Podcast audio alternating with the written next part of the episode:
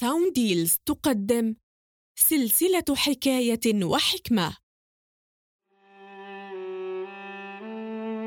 الحسنة تمحو السيئة. تدور أحداث قصتنا لهذا اليوم حول صديقين كانا يسيران في رحلة متجهان لقرية يقصدانها. وأثناء سيرهما حدث بينهما شجار كبير فصفع أحدهما الآخر على وجهه.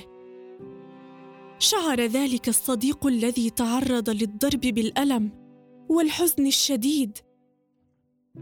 فجلس ذلك الصديق على الطريق ودون أن يقول كلمة واحدة كتب على الرمل اليوم صديقي المقرب صفعني على وجهي.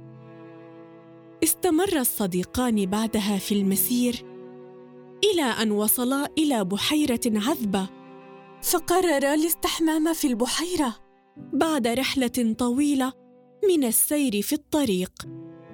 ولكن الصديق الذي تعرض للصفع سابقا انزلقت قدمه في الماء وكاد أن يغرق. فسارع إليه صديقه وأنقذه على الفور من غرق كاد يودي بحياته. وبعد أن خرج الصديقان من الماء كتب الصديق الذي كاد أن يغرق على صخرة كبيرة. اليوم صديقي المقرب أنقذ حياتي. تعجب صديقه من فعله وسأله لماذا يا صديقي بعد أن آذيتك؟ كتبت على الرمال والآن تكتب على الصخر. بعد أن أنقذتك من الغرق. أجاب الشاب والابتسامة ترتسم على وجهه قائلا حينما يؤذينا أحدهم علينا أن نكتب إساءته على الرمل. لتمحوها رياح النسيان من ذاكرتنا وقلوبنا. ولا يبقى في قلوبنا كره أو ضغينة يا صديقي. في المقابل عندما يقدم لنا أحدهم معروفا لا بد أن نحفره على الصخر ليبقى عالقا في أذهاننا وقلوبنا. فالله تعالى أمرنا بالعفو والصفح.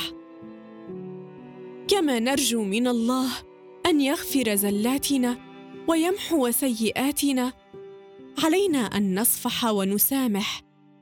ولا ننسى المعروف ما حيينا. والحسنة تمحو السيئة. والعفو عند المقدرة من شيم الكرام. هذه المادة من إنتاج منصة ساونديلز للتعليق الصوتي والمحتوى الرقمي.